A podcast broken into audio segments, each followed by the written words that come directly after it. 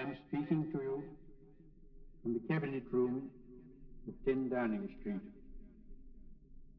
This morning, the British ambassador in Berlin handed the German government a final note stating that unless we heard from them by 11 o'clock, they were prepared at once to withdraw their troops from Poland, a state of war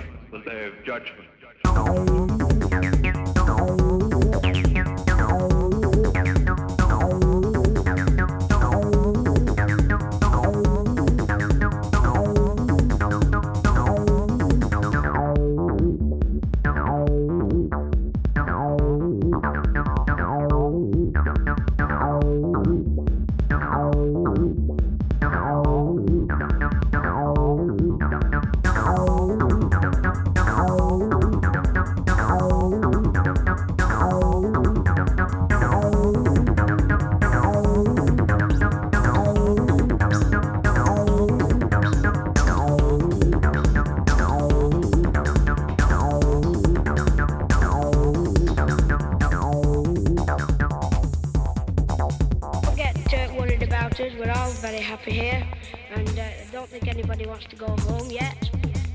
We go on the moors nearly every night and watch all the cows and the sheep grazing and the river flowing. We're quite near it now, and uh, we go playing football on the football pitch and uh, watch the colliery. Last week, uh, the boys and girls had a match of netball, and uh, there was 14 girls three boys. Girls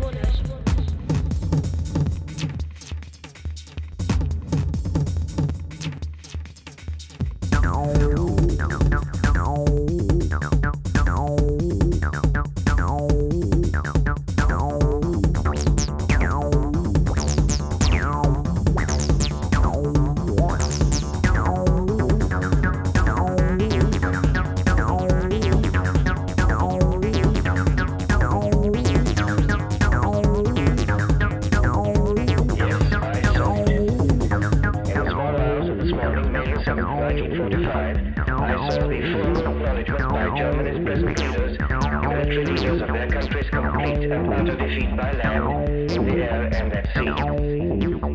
The final act, General Jodl's signed the admission of unconditional surrender, had little or nothing outwardly dramatic about it. The whole ceremony, in fact, was carried out on a cold and businesslike basis, which was not increased in dignity by numerous scurrying photographers, the glare of powerful lights, and the popping of flashlight bulbs. If the sense of drama was there, and it was, it was because we carried it in our own hearts, remembering that this meant liberation, freedom from suffering, and spared lives for countless thousands